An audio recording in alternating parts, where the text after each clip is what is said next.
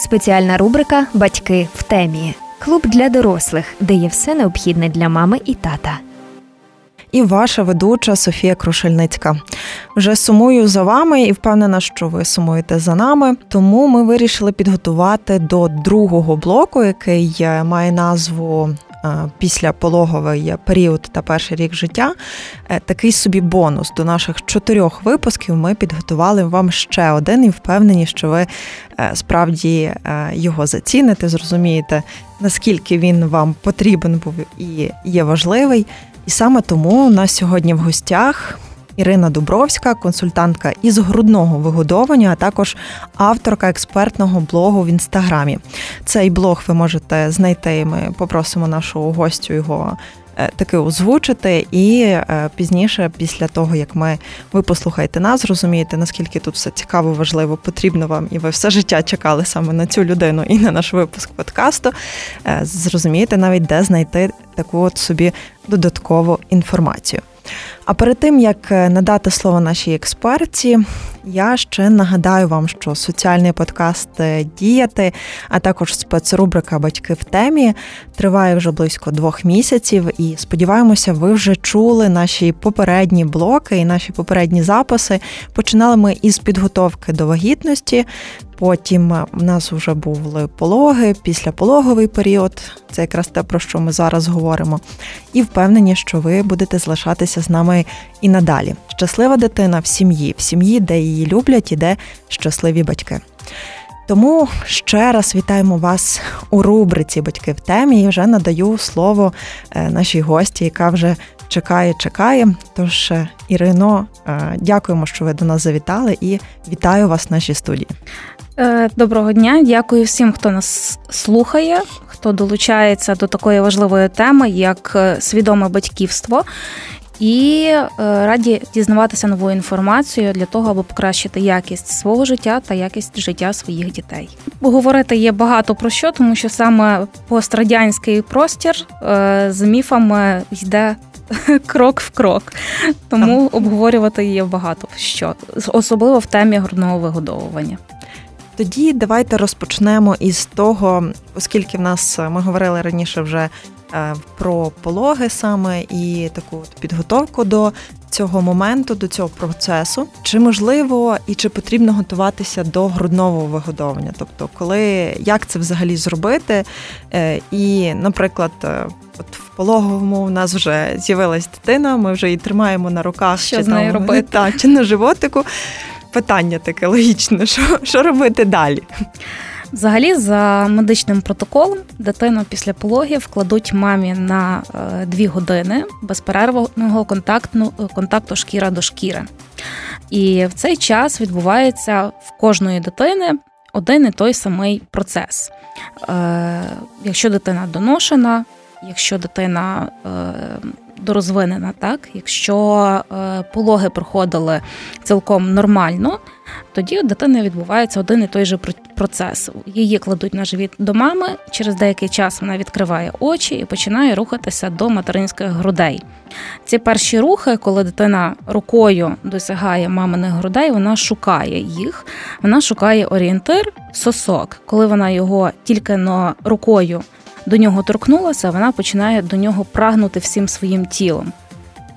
Тоді ми можемо або дозволити дитині зробити це самостійно, або трошки допомогти, залежно від положення тіла, тіла мами і дитини, звичайно. Допомогти їй підсунутись так до грудей і самостійно прикластись. Тому, якщо чесно, великої математики тут немає. Природа все придумала е, за нас, і мама може тільки е, запам'ятати цю картинку, як дитина прикладена до грудей, як це відбулося. І далі вже за відчуттями пробувати навіть відтворити це перше прикладання, і тоді воно буде комфортним як для мами, так і для дитини. Головне важливо не забирати маму від дитини, дитину від мами, якщо це можливо, так якщо немає ніяких ускладнень після пологів, е, і дати відбутися цьому процесу. Ну, ми знаємо якраз, що зараз в принципі практикують якраз те, що перші там години життя хвилини. Справді дитина має бути, тому сподіваємося, що так відбувається всіх. І раптом що то можна собі запам'ятати, записати і нагадати. Так, можна собі це обов'язково треба записувати, запам'ятовувати і виконувати, тому що насправді і медичний е, протокол він говорить про безперервний. Тобто, щойно дитина народилася, її не важать, не міряють, її кладуть мамі на груди. А за ці дві години дитина масу тіла не втратить і на ні на кілька сантиметрів не зменшиться.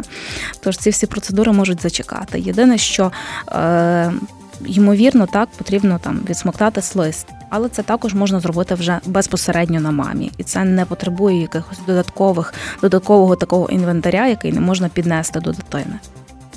Е, от ви сказали про те, що запам'ятати ту позу, запам'ятати для того, аби дитині і мамі було комфортно. Чи можливо підготуватися взагалі до цього, знати, як прикладати дитину, наприклад, там тримати її, будь-що, я не знаю. Ну це е, такі технічні більше навички, і вони більше приходять в процесі вже після народження дитини. Е, підготуватися до грудного вигодовування можна і треба, але для цього потрібно готувати не своє тіло, а інформацію, здобувати інформацію, готувати свою голову. Тобто ми знаємо, що дитина, коли народжується, ми годуємо її грудним молоком.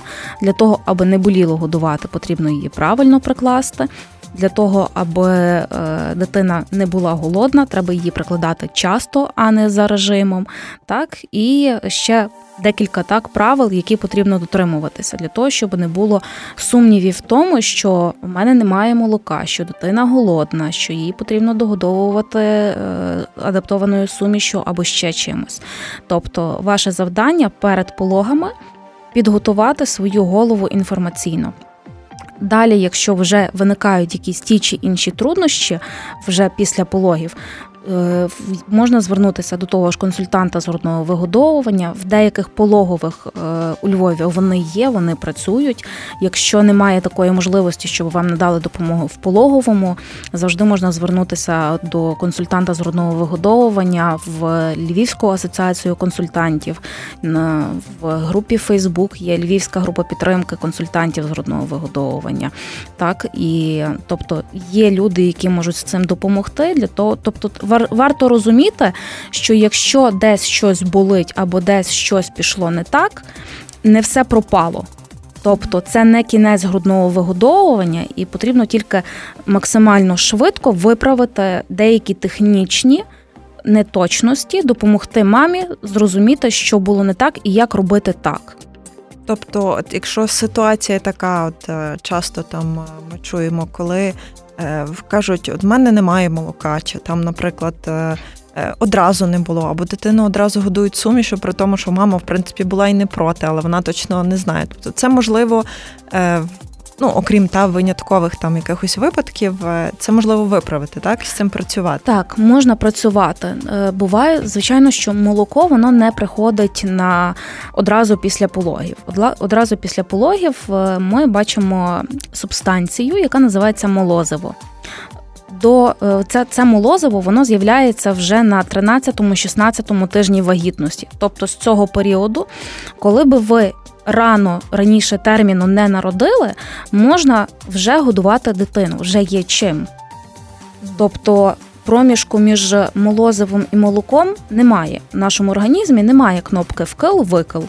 У нас є плавний перехід від молозива, перехідне молоко, зріла лактація. І воно замінює одне одне поступово. Ми спочатку бачимо оранжеве молозиво або жовте, потім плавно перехідне, коли його вже більше, воно рідше, але воно все ще такого кольору е, жовто-гарячого, скажімо Тобто так. не варто лякатися. До речі, Абсолютно. жінки, дівчата та ти молоді всі.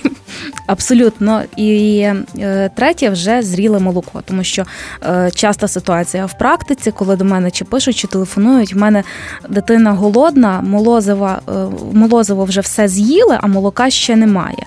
Ні, воно так не працює. Це є плавний перехід від від одного до іншого. Молозиво насправді не так же легко зцідити, побачити. Багато жінок, які народжували п'ятеро-шестеро дітей, ніколи в житті його не бачили. І це нормально. Це не означає, що дитина його не їсть чи що його немає в грудях. Воно є. Просто треба правильно прикласти дитину, щоб вона могла ефективно його висмоктувати. І тоді відбудеться чим частіше дитина правильно і ефективно висмоктує чи прикладається до грудей, тим швидше відбувається плавний перехід від молозива до грудного молока. Це не відбудеться в один день. Так знову ж таки, ще один міф, так що в нас після пологів має бути ось цей набряк грудей, нагрубання, коли груди з там. Нульового до четвертого за одну ніч це боляче з температурою, з болючими розсіджуваннями. Це також міф. Е, це скоріше більше я відношу до патологій, тому що на це впливають і родові практики, і багато інших речей. Е, але важливо розуміти, що якщо не відбулося цього набряку, це не означає, що молока немає. Просто цей перехід у вашому випадку відбувся ось так плавно. Цілком нормально, тобто нормально, не так, як е, з температурою, набряками і так далі.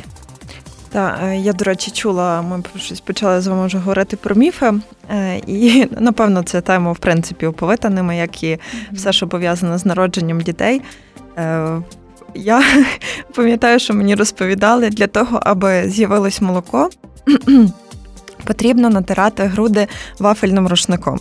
Я думаю, боже, що це має бути за біль, щоб те молоко з'явилось. Якщо воно там і було, то воно, напевно, має зникнути після того. Цей міф, до речі, він е, в кількох варіаціях є. Один цей, так, е, щоб молоко з'явилося, інший, е, щоб перед пологами підготувати соски до того, щоб що дитина буде до них прикладатися, і вони не утворювалися тріщини.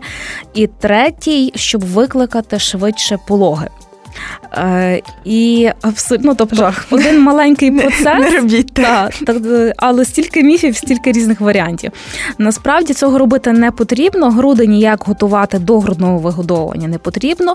Потрібно готувати голову, щоб не робити ось такі дурниці. Зрозуміло, тобто це навіть може бути часом ці міфи небезпечні насправді для здоров'я і для я мами. би сказала, що це ще навіть один з найбезпечніших, але е, неприємний, абсолютно зайвий, нелогічний, немає ніякої ніякого сенсу цього робити. Але є багато міфів значно шкідливіших. Ми до них е, зараз, напевно, якраз дійдемо, десь повернемось. Е, І ми вже так зачепили, чи потрібен е, усім консультант з грудного вигодовування, і е, які взагалі з чим може він допомогти? Е, Потрібен не усім. Є жінки, які абсолютно природньо е, прикладають до грудей, нормально годують, е, тобто вони інформаційно підковані, практично в них усе виходить на практиці, і все чудово. Тобто ми не навіть якщо там щось може бути не так, навіть з технічної сторони, тому що є, наприклад, така річ. Е, була така історія, нас один консультант е, годувала дитину. Ну, тобто, це був було в нас на очах, і дитина була прикладена неправильно, абсолютно неправильно. І якщо би я годувала так грудьми, я би вже напевно скакала під стелю від болю. Але е, мамі було комфортно, їй було не боляче. Дитина е, росла, розвивалась, набирала вагу, отримувала грудне молоко, і також все було добре. Відповідно, ми нічого з цим не робимо. Якщо мамі і дитині все добре, ми не ліземо туди якщо є якісь скарги, чи переживання, чи тривога, е, тому що насправді консультант з грудного вигодовування він такий на межі консультанта і на межі з психологом. Важливо цю е, межу розуміти і її не перетинати. Е, але в моїй практиці буває таке, що я бачу якісь труднощі, з якими мама не справляється. Так, я їй надаю повну інформаційну допомогу. Я їй допомагаю практично, технічно виправити певні ті чи інші якісь неточності, е, але є певні психологічні так, її тривоги, якісь її нюанси, коли я можу її спрямувати, наприклад, до перинатального психолога, щоб вона їх пропрацювала, тому що я розумію, що вона їх пропрацює, і їй стане жити легше і легше доглядати за дитиною, і тобто вона пройде цей рубіж успішною закриє. І це значно спростить е, прийняття, ну тобто залежить від чого, в чому проблема, е, значно спростить їй життя в цьому аспекті. І можемо так, я можу зробити все ідеально тут, допомогти. Але консультант з грудного вигодовування це не фея з чарівною паличкою. Я не не ношу з собою чудо-таблетки. Е, Бувають так часто, коли неправильно жінка прикладала. Я прийшла, ми приклали правильно зразу, і мама сидить і каже: А що так можна було? І цей вау-ефект він дуже надихає і з цим дуже класно працювати, але є деякі труднощі з грудним вигодовуванням в деяких мам, де потрібно прикладати зусилля, де потрібно більш тривалий час працювати. Наприклад, якщо говорити в тему релактації, коли мама з тих чи інших причин після пологів не годувала деякий час. Зараз я працюю з жінкою, такий короткий, е, е, працюю з жінкою, в якої е, дитині було два місяці два з половиною місяці. Вона до мене звернулася. Вона каже: Я не годую ці два з половиною місяці, але я знаю, що є такий термін релактація. Я би хотіла дізнатися, і я хотіла би спробувати, тому що я від народження і от це ніби повернення до повернення грудного до грудного вигодовування. Так, тобто дитина з народження прикладалась до грудей, там були певні нюанси. Жінка абсолютно не годувала ці два з половиною місяці. Дитина була на штучному вигодовуванні, і мама вирішила, що вона хотіла би спробувати релактацію, відновити грудне вигодовування. Зараз дитині 4,5 місяці, і в них грудне вигодовування повне. Тобто це тривала робота, була в два місяці. Але жінка досягла того, чого вона хотіла.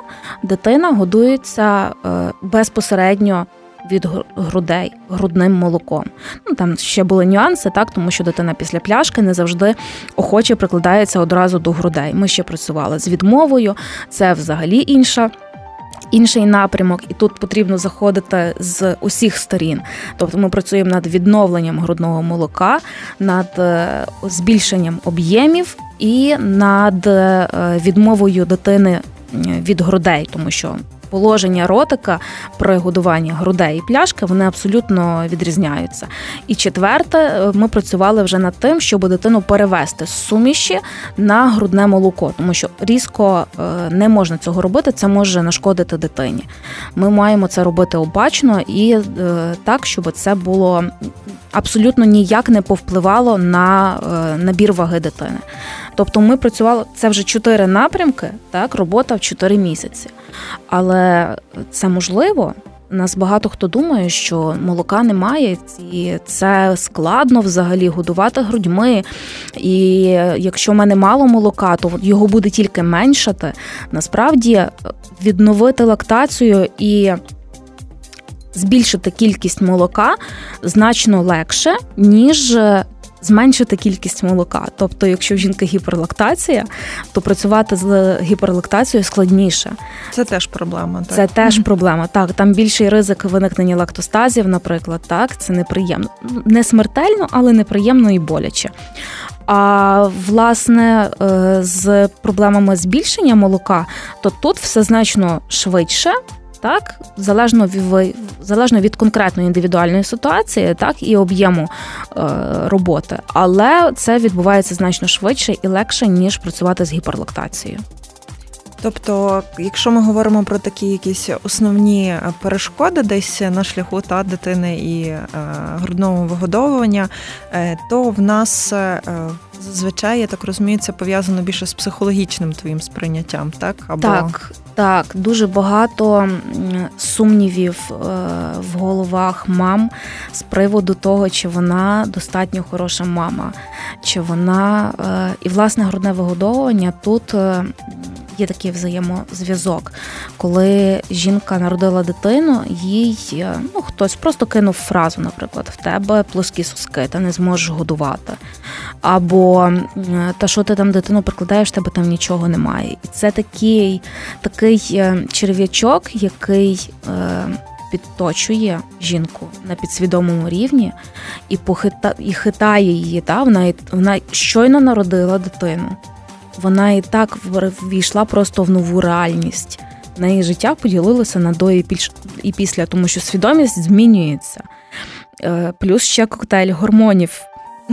Не забуваємо. Так, не, про це не можна забути. І в неї багато сумнівів, переживань, які, е, з якими вона стикнулася вперше. І тут їй ще хтось говорить, кидає цю фразу. Ти е, не зможеш годувати свою дитину, в тебе плоскі соски, або в тебе там нічого немає. Е, і це підточує, і це просто може бути, от, напевно, часто це стає просто останньою краплею, тому що взагалі це сприймається як ти не зможеш вигодувати своє потомство, ти не хороша мама.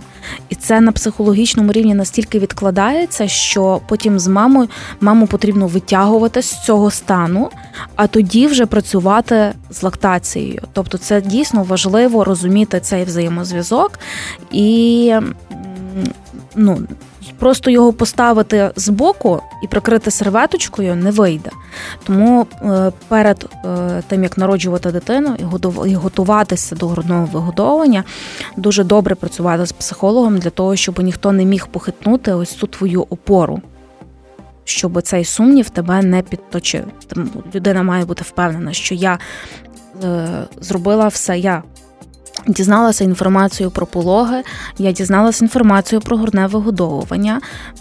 Ми якраз під час е, усього запису, усіх верніше записів е, наших е, подкастів говорили про те, що дуже важливо підтримувати якраз маму, і дуже важливо пам'ятати, що саме відсутність цієї підтримки вона також впливає одразу і на дитину. Тому ще раз вам нагадуємо, дорогі майбутні потенційні мами що ви все можете, і в принципі нормально це не завжди означає так, як всіх, так як ми так, зрозуміли. це точно. Важливо знати, що е, ви в будь-якому випадку найкраща мама для своєї дитини і ніхто не зробить цього краще, так. Е, тому що це буде це лише ваше завдання, і тільки вам під силу. Тому е, якраз переходимо до такої теми, яку ми вже дуже так зачепили. Це е, розкажіть ще про якісь міфи, які от існують навколо грудного вигодовування. Взагалі, це може бути.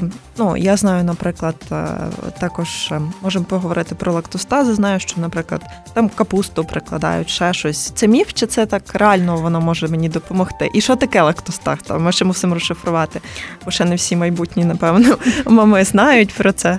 І може, слава Богу, не будуть знати. Так, насправді лактостази не лактостаз це є закупорка молочної протоки, е, в зв'язку з тим, що жирові.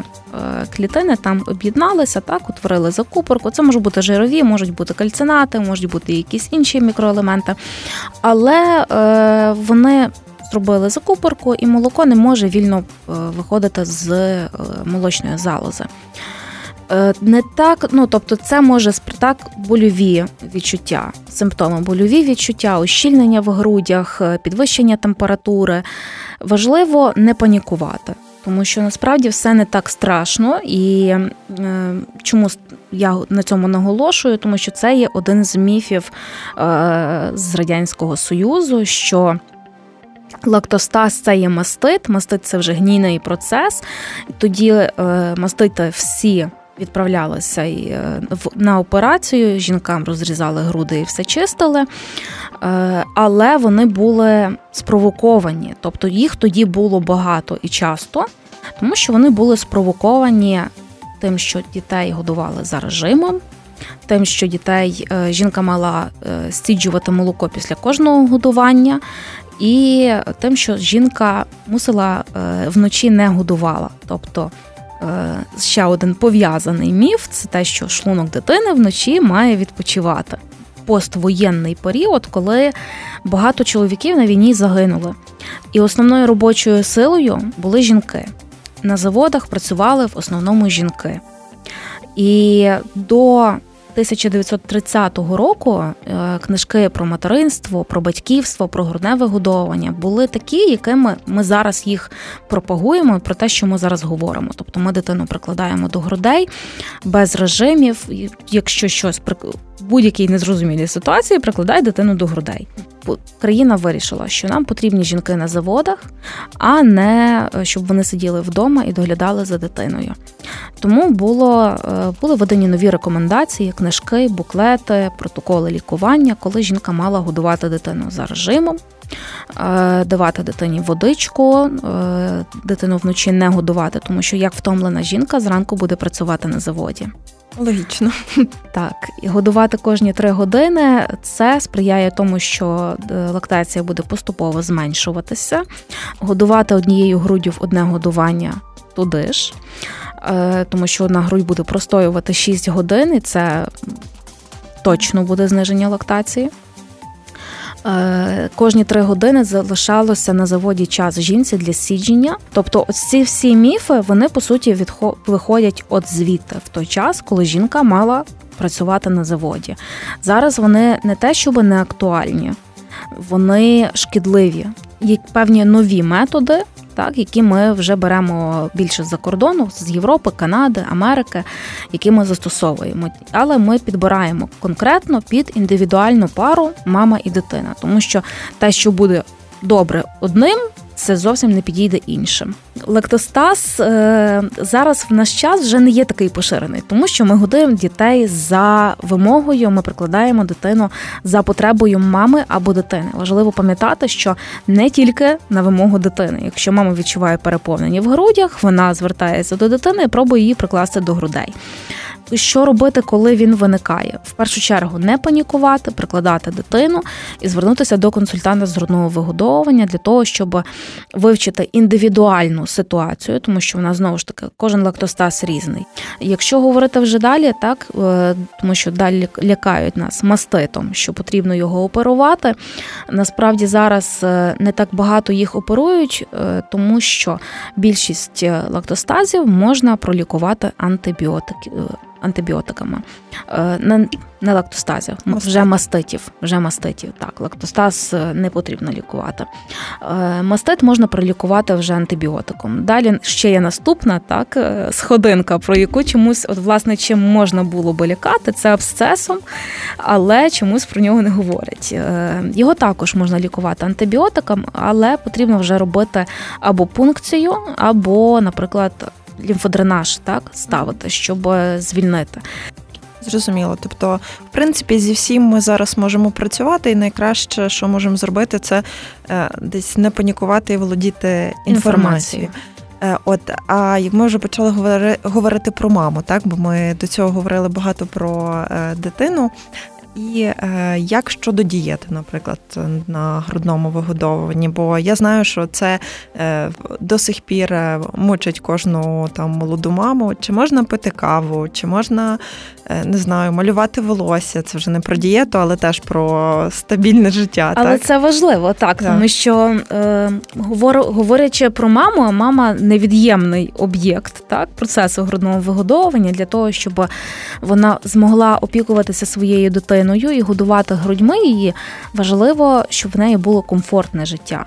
Тому е, знову ж таки дієта при грудному вигодовуванні це той міф, який знову ж таки прийшов з радянського часу а, пити каву без проблем. Тобто, в нас зараз е, ще інколи побутує те, що не можна їсти, наприклад, чи пити, те, що впливає на дитину. Але воно впливає тільки з двох сторін: або алергія, або е, проблеми з здуттям животика. Якщо говорити про алергію, тоді е, це дуже індивідуально.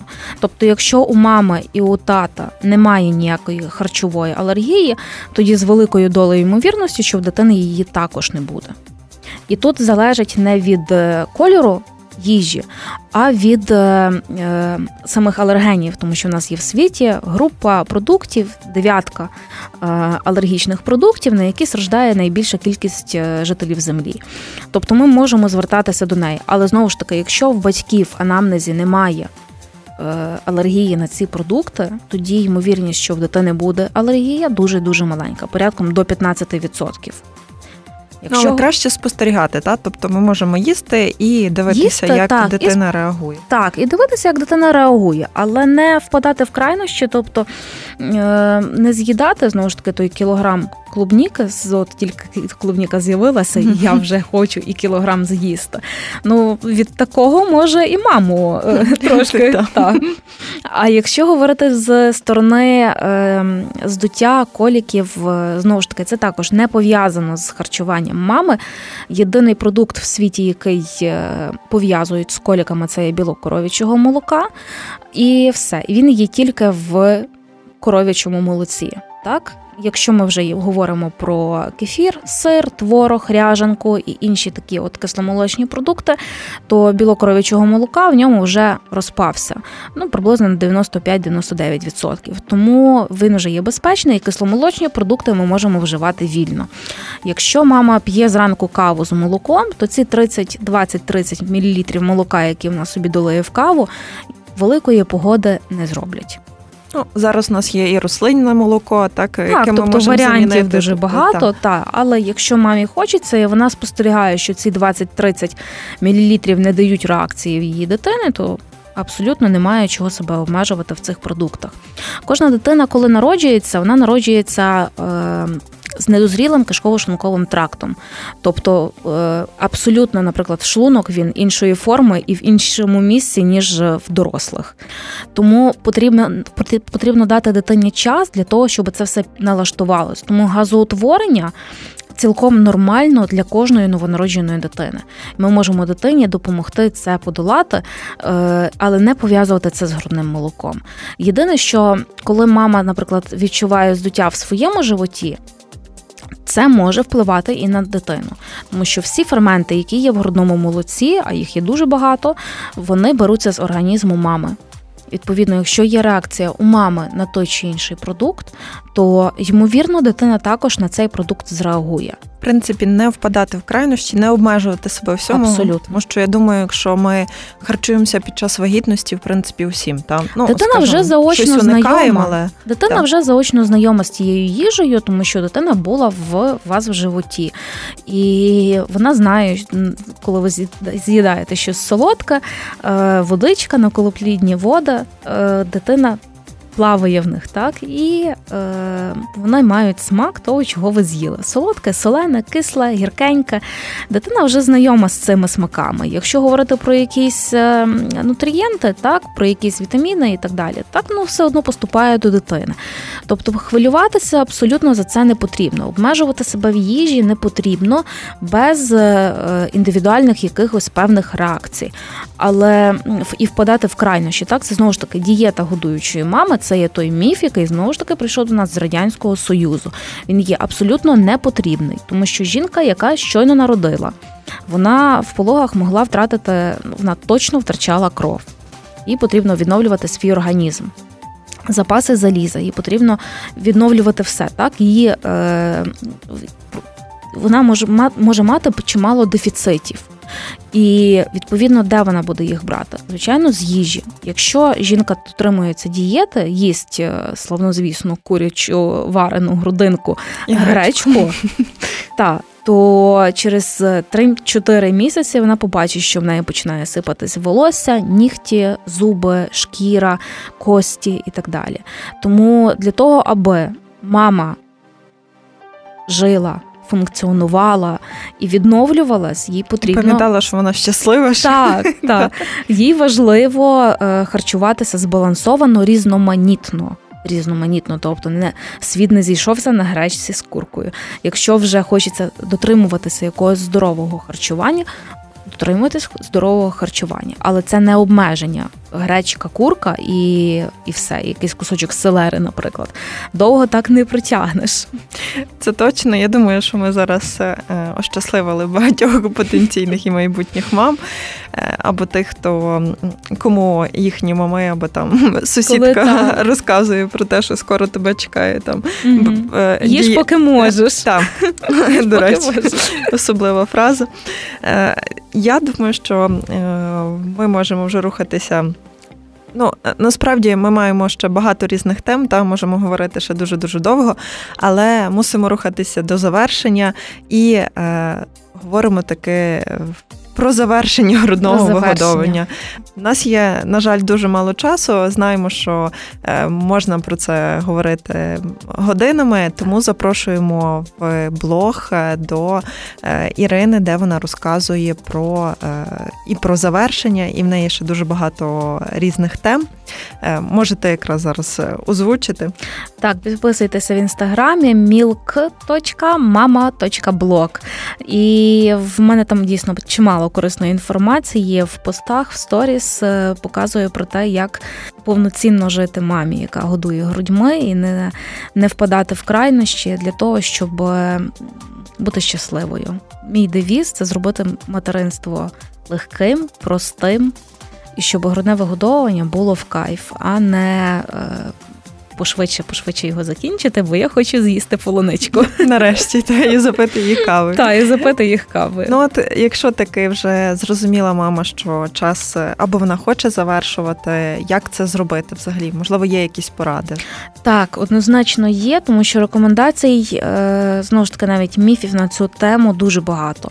Якщо починати з залишити дитину бабусі, дідусю на кілька днів в тиждень і мамі поїхати, то це шкідлива рекомендація, яку я однозначно не рекомендую дотримуватися.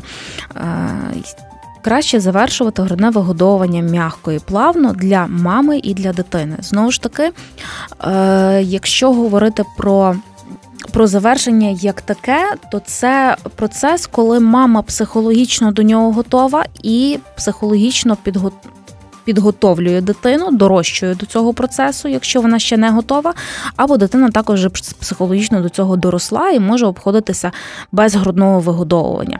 Е, багато хто думає, що чим пізніше завершуєш грудне вигодовування, тим це буде складніше. Але насправді те, що працюють певні методи наприклад, не працюють в рік, але вони прекрасно спрацюють в рік і 4, 4 місяці, чи в рік і 2 місяці. Важливо до них повертатися, їх пробувати знову і поступово-поступово забирати по одному годуванню, так щоб це було непомітно для дитини. Тобто, девіз завершення грудного вигодовування зробити це так, щоб дитина не зрозуміла, що вона залишилась без грудного вигодовування. Це буде абсолютно безпечно для дитини, так це буде її психологічне здоров'я, і це буде фізичне здоров'я мами. Тому що якщо ми різко забираємо багато годувань, то відповідно молоко нікуди не, дівається. Нам потрібно з ним щось робити. А коли від відбувається цей, е, ця гіперлактація на фоні завершення грудного вигодовування, це може знову ж таки збільшує ризики утворення е, лактостазів знову ж таки неприємно для мами. Якщо ми забираємо поступово по одному годуванню, наприклад, так. Або е, певні систематичні годування. Наприклад, у нас є, е, ми так поділяємо собі годування на хаотичні, на сон, на просинання, на на нічний сон і нічні. Тобто ми зазвичай починаємо з хаотичних забирати, е, коли ми їх вже забрали через деякий час ми починаємо можемо пробувати забирати на просинання або на сон. Залежно кому які легше забрати, або які до яких дитина готова, чи мама готова, чи які потрібно саме в цей момент забрати. Тому що варіантів багато. Буває таке, що мама, наприклад, е, хоче годувати тільки вночі, але тобто вночі вона може прикладати, а вдень вона ходить на роботу. Або навпаки, мама вдень не проти годувати дитину, але вночі вона вже втомилася і вона хоче поспати. І ми можемо працювати як з одним варіантом, так і з іншим варіантом. Можемо забрати ті чи інші годування, а інші залишити доти, доки це буде комфортно для мами і дитини. Тобто завершення е, це е, такий процес, який ми можемо регулювати. Але знову ж таки, це індивідуальні ситуації кожної мами і дитини. І в першу чергу, перше правило, я завжди говорю, в мене є два правила, які я проговорюю для кожної мами, яка хоче закінчувати грудне вигодовування. Перше, перед тим як починати завершення, треба набратися ресурсу і сил.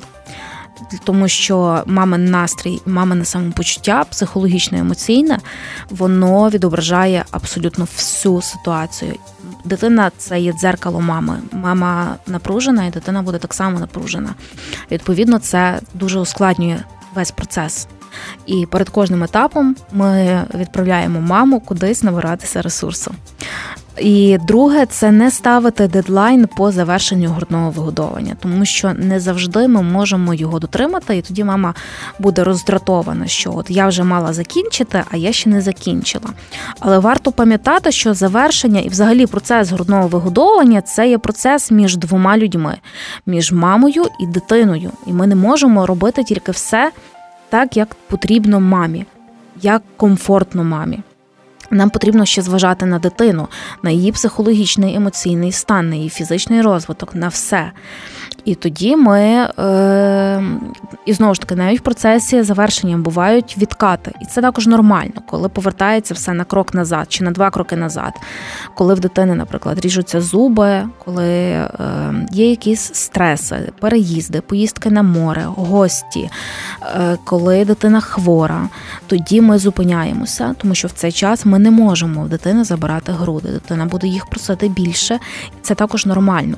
Ці відкати потрібно також враховувати. Тому, коли ми завершуємо, набираємось ресурсу і не ставимо собі дедлайни. В принципі, життя після грудного вигодовування і без нього існує, та просто і з ним існує, і з ним існує, і з ним існує так. так як і до нього. Тому е, я думаю, що просто варто, по-перше, знати, що є люди, які можуть допомогти, і знайти е, свого спеціаліста.